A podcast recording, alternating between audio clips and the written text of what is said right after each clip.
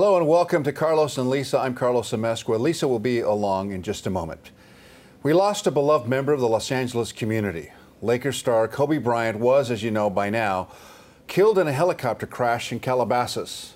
He was, of course, an icon, a superstar, and a family man. He and his wife Vanessa had four girls, youngest born just last June. His 13 year old daughter Gianna was also uh, killed in the crash. She was known as Gigi. Father and daughter were heading to uh, the Mamba Sports Academy for a basketball tournament in Thousand Oaks at the time of the accident. Of course, we all know his nickname was Black Mamba. Fans descended on the Mamba Sports Academy in remembrance of uh, his passing. Also, people gathered in Calabasas near the site of the crash, wearing Kobe's number 8 and number 24 jerseys. You could see them staring up at the mountain and wondering what happened. And outside of Staples Center, where he won his championships, people gathered outside, even though the Grammys were going on inside. Well, Brian Martin, our uh, Beyond TV correspondent, is here. He spoke with LA Laker teammate Mark Madsen just a few minutes ago, and uh, I'm sure he was shocked like we all were. Everybody. Just absolute disbelief. I mean, everybody was walking around looking at phones going, wait, can this be for real? What happened today? seriously. How did this happen? Was my, it true? My son texts me, Dad, did you hear about this? And I go, I, I don't want to even believe that right Yeah, now. So yeah. let's just pretend it didn't happen. And I think that's what everybody was going through today. Mm-hmm. You go down social media, you have Shaq and I mean Mark Madsen himself. Everybody was Yeah. like just un- unbelievable. Right here, Brian, on, on my phone. Yeah. Barack Obama, Kobe was a legend on the court and just getting started, and it would have been just as meaningful a second act. So, I mean, and the president also tweeted uh, about him. So, yeah, this, this is being felt worldwide. Tough news. And you talk to Mark Madsen. What an interesting perspective. I mean, he played with Shaq and Kobe during the great years back in the early 2000s. I mean, this is a guy who was right next to Kobe in the middle of his greatness. Yeah. And he says, This is one player who pushed me, unlike anybody else, to just constantly get better and better and better. Always there, late every day, demanding, forcing his entire team to just be a better basketball player. You know, player. when you speak to Shaq about, and, and funnily enough, or interestingly enough, not funny, uh, we did not. I never interviewed him. Never got a. Ch- I talked to all Hmm. The Lakers. Yeah. Rick Fox, Shaq, I, I, I, all around him. Go the whole Kobe, team, yeah. Kobe uh, was not necessarily uh, friendly to the media all the time. So Mm-hmm. the couple opportunities that I would have had, he wasn't interested in speaking. So I, we didn't get a chance to. But Mark and him had a really interesting relationship, and I and I want to hear what he had to say to you. Yeah, it's a very great conversation that I was able to chat with him. So let's uh, see what Mark has to say. It's been a hard day. It's been a really hard day. I think when I first got the news, I honestly thought it was a joke. I thought it was a prank that someone was playing. And then I, I kept checking the news. The first thought I had is, this is too soon. This is too soon Yeah. for Kobe. But obviously, we, we don't make that decision. But my thoughts and condolences go out to Kobe's family. You were part of, I guess, this Laker legacy. Take me back to what it was like to be a teammate of, uh, of Kobe Bryant and what, what he was as, you know, more than just a player, beyond the player, but as a person as well. Well, I think, first of all, let, let me start with Kobe as a player. Kobe brought so much happiness and excitement into people's lives, including us as his teammates. I remember the time that Kobe played against Michael Jordan at the Staples Center. It was it was a showdown. Michael Jordan was with the Washington Wizards, and Kobe went out there. I think he got 50 points. I think he made 12 threes, and, and it was just there was so much excitement in the arena. And so as a player, Kobe just held himself to such a high standard. Anyway, it was a beautiful thing to see. As a person, Kobe loved his family. Kobe loved his daughters. He loved his wife. And he spent so much time with them. I was with them as a player and as a coach 10 years later, a decade later almost. And, and Kobe loved his family. What, what in your mind makes Kobe Bryant this larger than life kind of basketball global icon that we have all come to know over the many years? I came in as a rookie. I think Kobe had already been in the NBA between two, three, four years. And so he was a veteran. I was a rookie, but I was older than he was. And so the first year was kind of smooth sailing all the way around. Uh, we won a championship, celebrations at the parade. But then in year two, me personally, Kobe really he wanted to push me. He wanted to push me so that he made me my personal best, so the team could be its best possible self. Also, I've never been pushed that hard in my life. Look, I played at a great university, Stanford. I played at a great high school. I was pushed really hard. Kobe pushed me harder than I thought I could be pushed. Sometimes it, I didn't know if I could go any further, but he was doing it to help me. He was doing it to help me grow as a player. He was doing it to help the team. Some of those moments were hard. There were some times where Kobe had butted heads. I remember one time I waited for him after practice at the Staples Center and I said, Why are you going at me like this? He told me to keep working. He told me to keep working. And our relationship progressed every year. When I came back to coach him 10 years later, Kobe was very different. He was more mellow. He still had complete control of the game in every way. But he was just a more mellow person in, in, in different ways. I know you posted on social media today uh, about, uh, I guess, what some of the Christmas gifts and things that he gave you. Tell us about what uh, what you posted about. Well, I mean, there's so many memories, but yeah. Phil Jackson used to, you know, to, to do a gift exchange at, at Christmas. And if I happened to draw Kobe's name, Kobe drew my name. So I'll never forget on Christmas Day, I, I had bought Kobe a book of poetry, 101 favorite poems. It's a book that is meaningful to my family. I bought him a box of chocolates. I gave it to him. Kobe said, You're going to have two custom made Italian suits. The table will be at the practice site shortly. And I'm telling you, I kept those suits as long as I could fit into those suits. I think about six years ago, I was about plus 20 pounds. I could no longer fit into them. Kobe was just a generous person. He was a generous person. You stepped on that court, you meant business. But off the court, one of the most generous, kind-hearted people you're going to meet. Great sense of humor. Yeah, you have to kind of smile when you're, you know, looking back on uh, on a life that has passed like you that. You know, but uh, he had a unique uh, relationship with Italy because he played there. He grew up there. Part of his life growing up there, he speaks perfect Italian. Interesting. Spanish. He grew up playing soccer. So, yeah. I mean, this is this is a, a well-rounded uh, young man, Kobe Bryant. Indeed. Yeah. You know, LA has definitely been grieving, uh, dealing with this. Social media is exploding with all sorts of memories and uh, condolences as yeah, well. I mean, my phone, every every other one was I, a, was a Kobe story of some yeah. sort. And we see people uh, with the, as I said earlier, with the jerseys walking around uh, the complex where we record uh, this this program. Also, uh, people walking around with I the know. jerseys. Yeah, uh, number know, 24. It's it's definitely impacting everyone around us. So, of course, this is part of the Los Angeles family. Right. As I said at the top. Uh, at on Twitter, Shaq said Kobe was so much more than an athlete. He was a family man. That was what he had most in common. We love our families. Whenever we got together, I would hug his children like they were my own, and he would embrace my kids like they were his. His baby girl Gianna was born on the same day as my youngest daughter.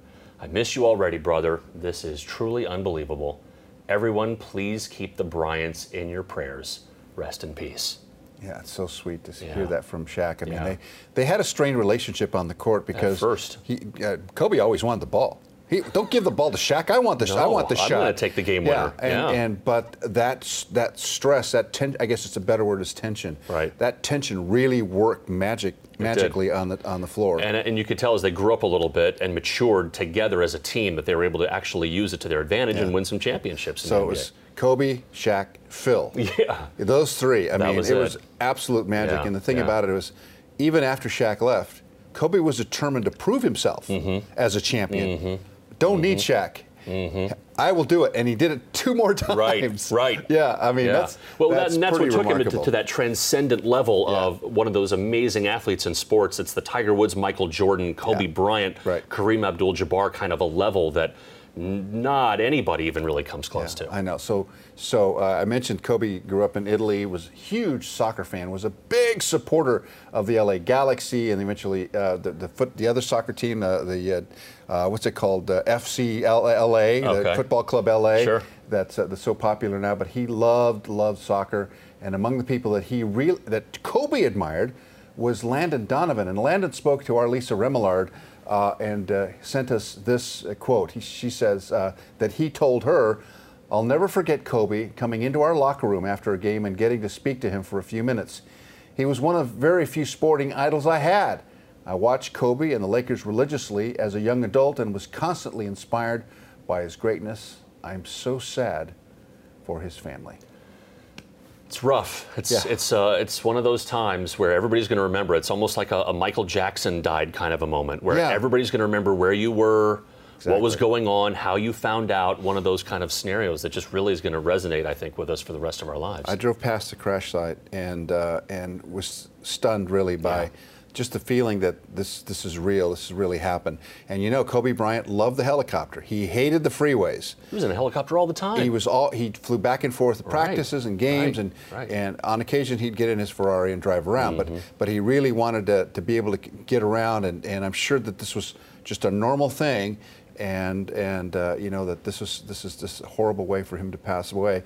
We will learn more as the investigation gets underway Sure. uh, about what happened uh, the, in the crash, what was going on in the pilot's mind. The day, uh, of course, of this tragic accident was extremely foggy in the Calabasas Mountains, there in the Malibu uh, Mountains uh, Park there, and in very, very dangerous conditions. We don't know if the weather had anything to do with it, whether the helicopter had a problem, or any, anything like that. But we will be learning more throughout the days and weeks to come. But for now, Los Angeles is mourning the loss of one of its giants. Kobe Bryant is gone, and we extend our condolences to his family and all of his teammates and friends.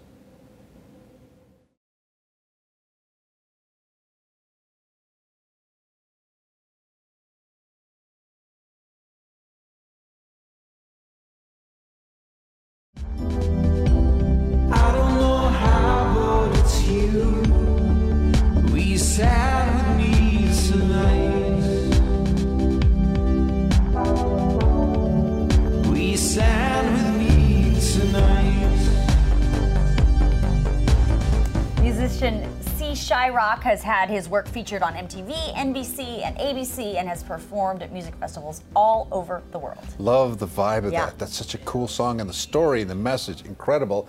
And C is here. Well, we, we call you C or call you Chuck? What do you? What, You call me Chuck. Chuck. okay, I can Chuck. call you How Chuck. are you? So I'm good. Thank you for having me. It's a pleasure, and let me tell you that that music video is hauntingly beautiful with a great. Tell me about how the, the creation of this this theme was.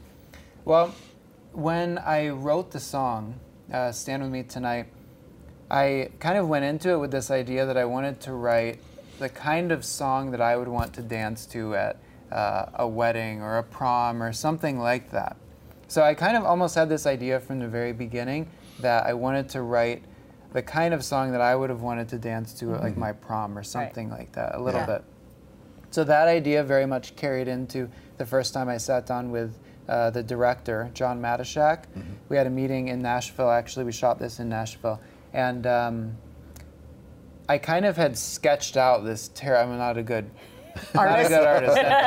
I, I sketched out this terrible like mirror ball that I wanted, and then kind of like what the video ended up being. I sort of sketched out this stage here, and I wanted the band, and then And the mood and Yeah. all that. mood, Right. yeah, The I- coloring and all exactly. I wanted Right. it to feel kind of like uh, almost like a '90s prom scene, but done in a very modern way with Right. like some modern lighting, and then I really wanted that mirror ball kind of moment. Yeah. And um, we went from there, and then the director John Matashak had he's just he's an incredible cinematographer as well, so he has this beautiful way of working with light Right. and it was it just came together so perfectly. I, I don't think that uh, I've ever been more proud of a video, like piece of visual work that I've done than that video. Tell me about the music, though. I mean, your your process of now that you're kind of on your own doing this, you write all your own stuff. Obviously, you perform your own stuff. So tell me about your process of creating this kind of music and these kind of messages. Where does those all Where does it all come from? I I think every song kind of comes a little bit differently. Some songs sometimes come very fully formed. Some songs, um, I'm a pianist, and uh, I'll be sitting at the piano and kind of some melody will just find its way out as I'm playing. Or I'll think of a lyric. A lot of times there's like one lyric idea that comes. With Stand With Me Tonight, with that video, actually the, the melody that I sing with that, that line, "Would you stand with me tonight, kind of came first before I had any Anything other else? thing. Yeah, I just had the, and I knew I was like, okay, that's the title, and that's also kind of the main hook chorus Mm-hmm. melody. And then it kind of sat around in my head for a long time, actually, and I never could figure out what the rest of the song was going to be. And then I remember one time I went to this keyboard store in Nashville and I started playing on this one instrument. And immediately I got out my phone, I recorded all these voice memos, and I recorded um, the sound of this keyboard. I ended up buying that keyboard, taking it back to my studio, and then showing the producer that I was co producing it with. And he ended up getting involved in the writing with me on that song, and we used that keyboard. It's called a Prophet. It just had this perfect sound that immediately kind of inspired the rest, The rest of of the, the song. song. Cool. Do you find your songwriting becoming more proficient? Are you, or is it every single one is the new adventure? It kind of feels like everyone is like a brand new, like I've never done it Isn't before. that, isn't that which is? Yeah. terrifying. It's amazing and it's terrifying because there's so many times where I sit down to write. You know, this is like my work. This Yeah. is my job. This is what I love. I sit down. I'm like, okay, I'm gonna write a song today, and it's just nothing happens. it's just it doesn't go well, or everything that I do just feels contrived and forced, and I'm like, this isn't really. I can't do something that I don't emotionally really connect with. Right. Right. I just have a really hard time doing that, especially if it's writing and me performing it. Sure. So it is funny. That's so true. Nobody's really ever So said that that. guarantees your It's like- authenticity. Right. In Yeah. everything. So you have a brand new album coming this summer, but you've got new music, and we're Mm-hmm. going to take a quick break. And when we come back, we're going to talk about it, and you're going to perform for us. Yes, I am. All right, we'll be right back.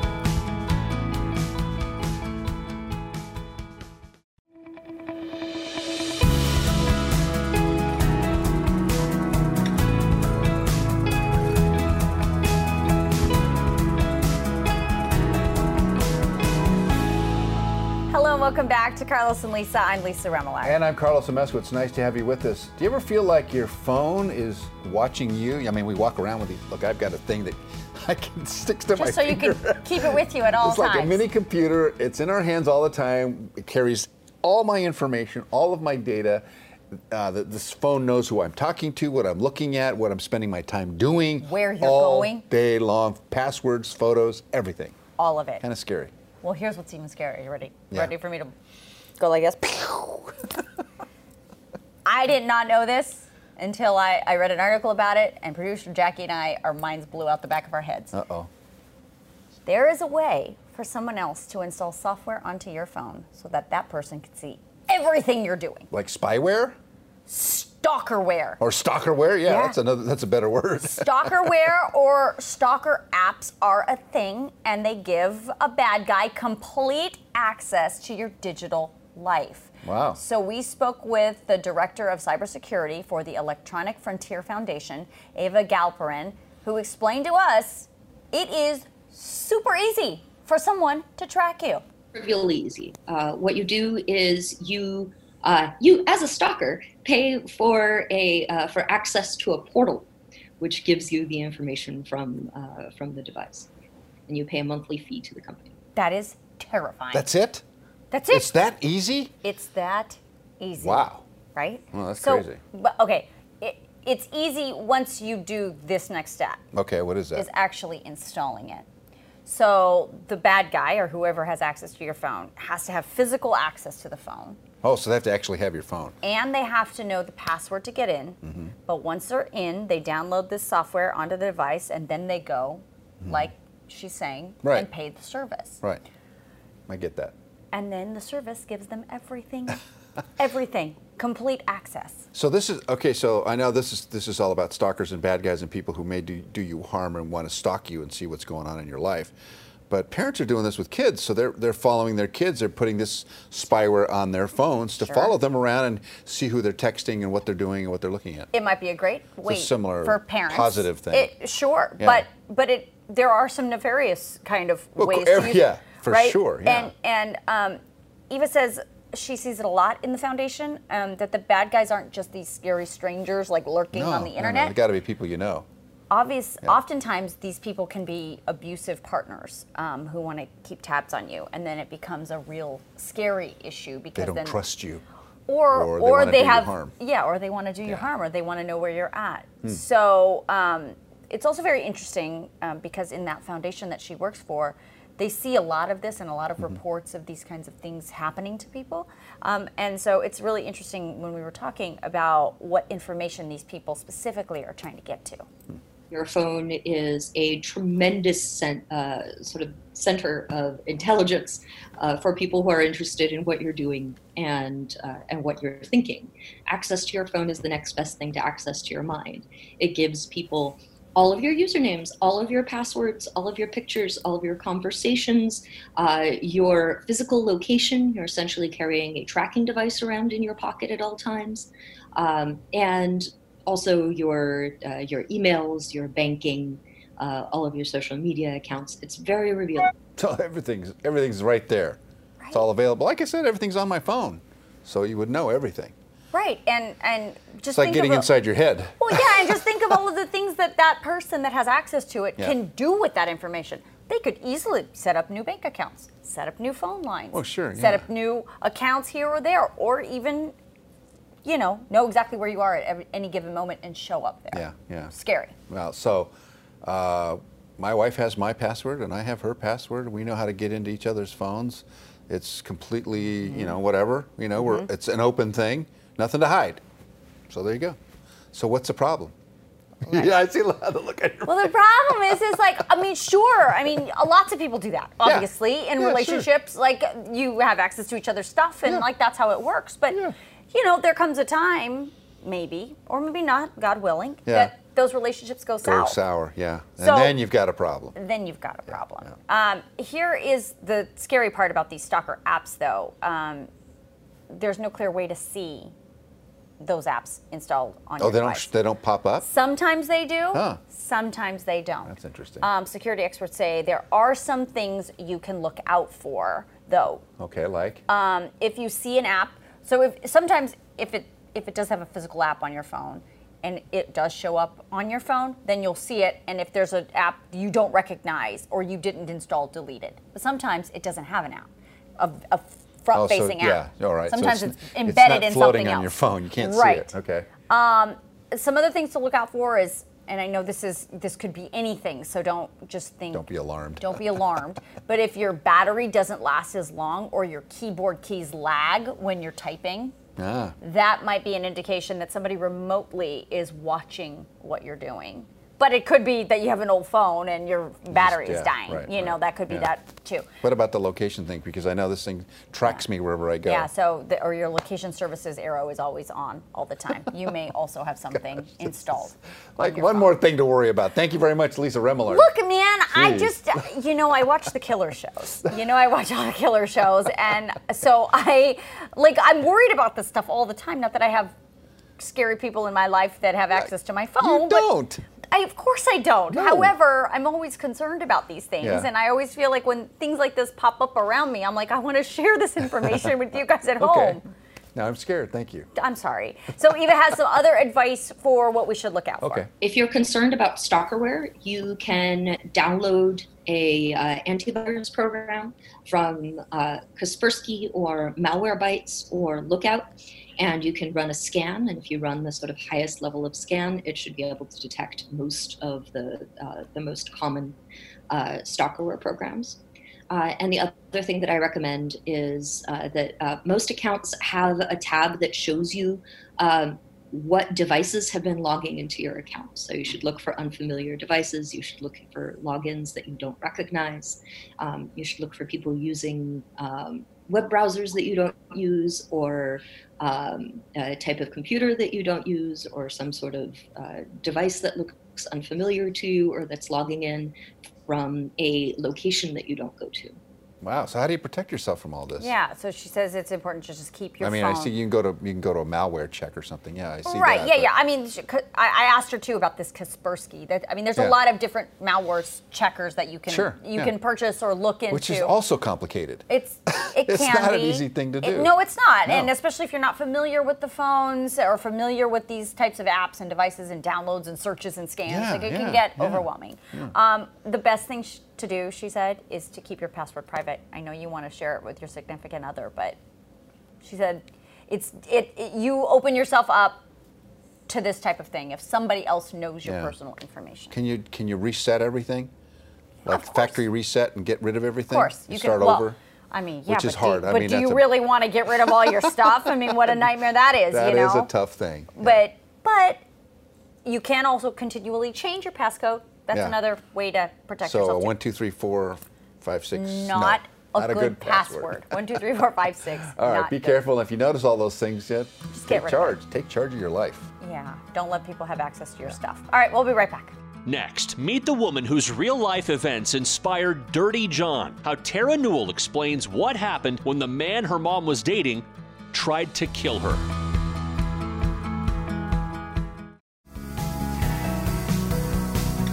The very popular podcast turned TV drama Dirty John was based on the real life story of Deborah Newell and the con man that she fell in love with, and the ultimate betrayal and demise of the abusive John at the hands of Deborah's daughter, Terra. This is an absolute amazing, Incredible story. Incredible story. The real Terra Newell has taken that experience and is now trying to inspire others to recognize the signs of abuse in relationship. And Terra is here to talk all about it. Hi, Terra. Hi, thank you so much for having me. My gosh, thank you for coming. I don't even know where to start. Where do we back up, and how do how do we get to where we get, talk about this this issue? But uh, I guess your your mom met this person, John. Yes. And tell me, tell me at, at the beginning, it's all wonderful and great, right? It's a great relationship. Let's let's start there. For her. Oh, really? Yes. Okay. You recognized early that he, something was not right so with him. I only met him twice. Like the full time that I knew him, well, three times because of the end. Um, Right. But I only met him like twice. I went to uh, Thanksgiving the weekend before Thanksgiving, and um, I actually didn't go to Thanksgiving Day because I wasn't allowed because an incident happened the day before Thanksgiving. Mm-hmm. But he, but what was it about him that you you just instinctively knew something wasn't right? What was it that you recognized that now you're going back in your head saying, I should have said something more? I well, I honestly don't think that there's anything that I could say more of because I was verbal about it and I did notice him not look people in the eyes when the, he, he was talking to them. Also, he would use my mom's cars. He had elaborate stories of why he didn't have his cars and a house and so on. It was just like all these crazy stories. And I was like, wait a minute. This sounds really elaborate and sounds untrue. Mm-hmm. And I want to know why he's using your car all the time mm-hmm. because insurance would you know, get you the money right away if you had An accident in the yeah car or whatever yeah, excuse he was yeah. giving.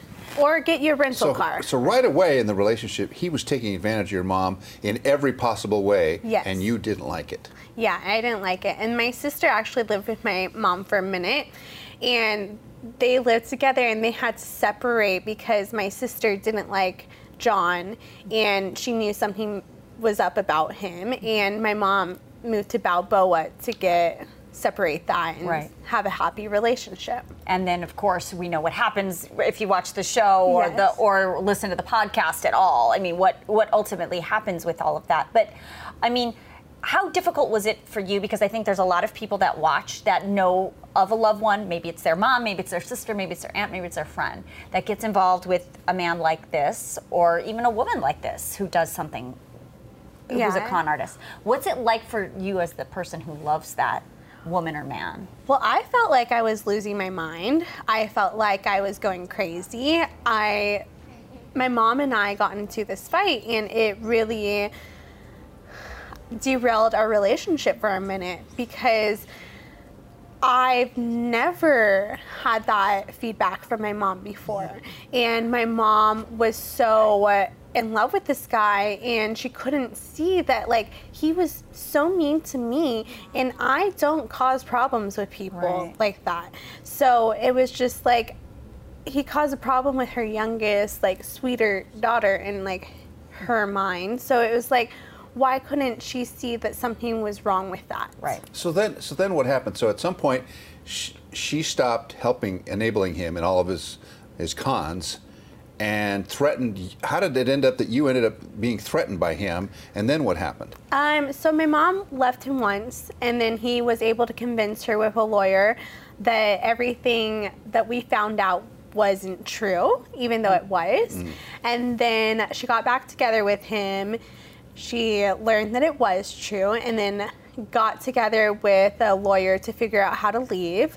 And then um, she left him, but she had to plan and save money in order to get away because leaving someone like this is so dangerous that you need to do it the smartest way possible. Mm-hmm. And so, in the moment, and I don't mean to bring up horrible oh, incidents, okay. but you know, in the end, you had to kill him. Yes. And how did that happen? That, which I mean, I couldn't imagine as a woman, Yeah. a young woman, to have a big man like that approach you, and and basically try and kill you. Yeah. What what was that like for you?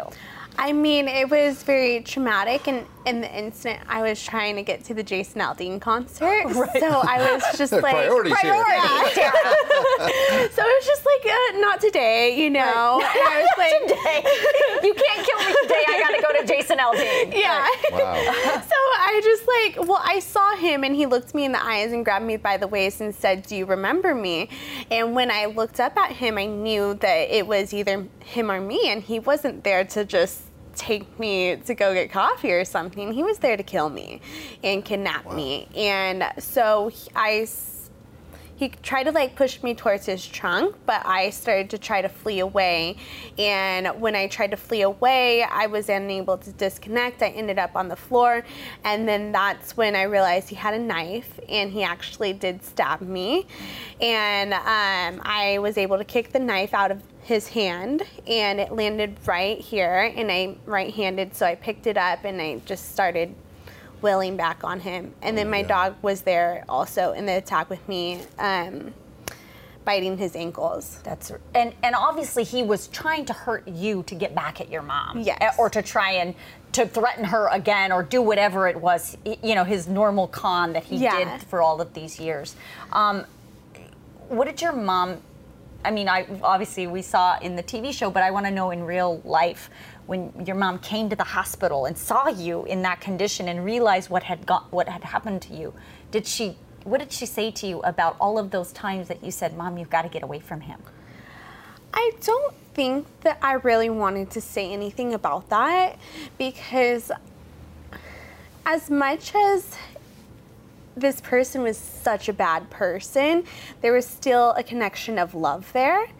And I I've been with someone that was a narcissist before, and I understand that it can be so confusing. Mm-hmm. Like you think that this person has goodness in them and you want to see that, but really they're a horrible person. Mm-hmm. And I think that I was just so happy to have her there that I just gave her a hug and that's all I wanted was my mom. Right. Well, you are a powerful, brave woman, Yeah. and uh, we commend you for for surviving and being such a gracious person now. But I, uh, we have so much more to talk. to Yeah, her we definitely do. We're going to talk about what you're doing now because you, you're taking this experience and doing a lot for other people. So we'll take Yeah. a quick break and we'll be right back with Terra.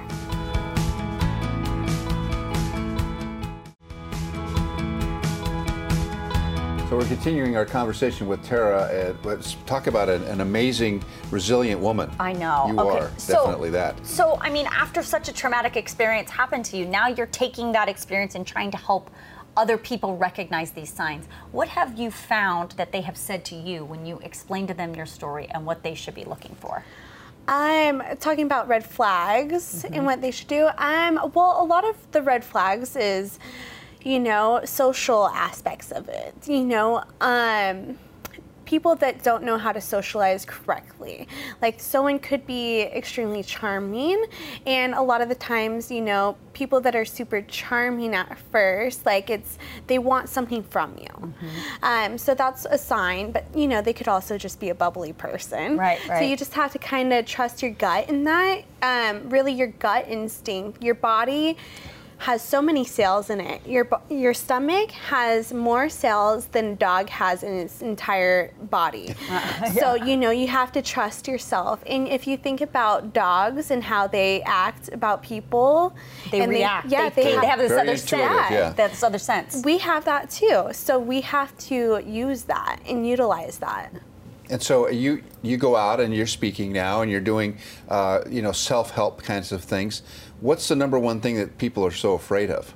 I think it's finding the love of your life and then realizing that this person is not who you've fallen in love with and not who you thought they were. And you know, as a woman and as a man, we're created to kind of come together. And so it's the scariest thing when you know the person that you want to have children with is so evil. Um, I want to talk about your podcast now too, because not only do you go out and speak to people, but you have this podcast. Yes. Tell me what the name of the podcast is and what the goal of that is. Okay, so my podcast is called Time Out with Terra. I talk to a lot of people, like friends, influencers, people that have interesting stories that can help other people. Um, but I talk to a wide variety of people, and in that, I ask them questions about like dating. I also like to ask them questions about their kids if they have kids and Right. parenting, because I feel like narcissism starts from parenting and you could create a narcissistic kid. Right. So it's really important to be aware of what you're doing and what you're putting out there and to honestly change yourself if you realize that there's a bad pattern in it and it's just moving forward and hopefully people can listen to my podcast and be like, okay, I learned that and mm-hmm. I need to have boundaries up with this person or so on. I'm, s- I'm amazed at how, and I, I'm going to put this as delicately as I can, delicately as I can. Not dam. You don't appear damaged by what happened. You have definitely moved on. You're bright-eyed. You're s- very positive, loving, warm person. I would I would think that someone who went through that would be very dark, would have no way of coming out of it. You obviously have come out of it and are helping other people doing that. How did you do that? Well, I think that this is really my life purpose now. Before I was grooming dogs, and that was great, but I didn't have a purpose in life. You know, it was to make the dog pretty, and like, how Right. far does that go? So I feel like when we started speaking out, it was at first kind of more so a therapy and to help other people, but then I started getting back feedback and just that that I've gotten back, it's been so great because they've told me that they've left their significant other because they were a narcissist. And they realized that because they follow me on Instagram or they Right. listen to the story. And then this one girl messaged me, told me that she got out of an attack because she did what I told her to do in a podcast. Isn't that incredible? Well, it certainly is a mission in life that you have now find your, found yourself on. And, and just real quick, how's your mom? She's good. She's good. Yeah, Yeah, you wish her dating. well. and we wish her. She's dating, and she, I, we wish her well. And you, thank you for coming. Thank you for Terra. sharing your story Thank with so us. much. Really appreciate you Hopefully, what has happened to you, somebody else can learn from it and Yeah. and and be strong as well. Thank, Thank you, you. Terra.